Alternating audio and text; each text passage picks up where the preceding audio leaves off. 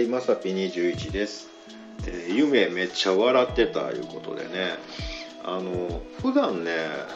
僕あんまり夢見るタイプじゃなかったんですけど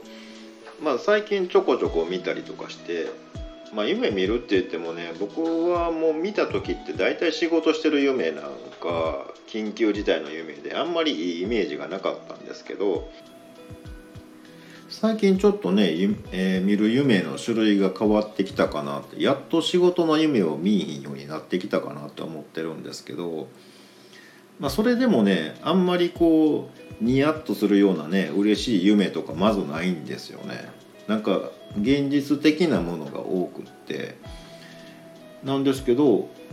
多分僕人生初じゃないかなって思うぐらい、うん、なんか知らんけど夢でめっちゃ笑ってたんですよね。でそれがね僕割と夢記載して残すんですよ。でその前後、まあ、見たもんとかはねなんかしょうもないメモ帳に残してるんですけどその笑った夢だけがどうしても残してないんですよね。アンド思い出せないってこんなムカつくことあります？ほんまにね。ただ楽しかったことしか覚えてないんですけどまあ楽しかったからよかったやんって思ってるんですが、まあ、どっかに書いて残してへんかなってすごい探すんですけどないんですよね。普段ねあの、まあ、夢自体僕貴重やから結構書いて残すタイプやのになんでこれに限ってっていうね、うん、ところなんですけど、皆さんはねなんかこうめっちゃ起きた時にもう笑ってしまうような「なんなんこれ」っていうね嬉しい夢とか見たりしますか？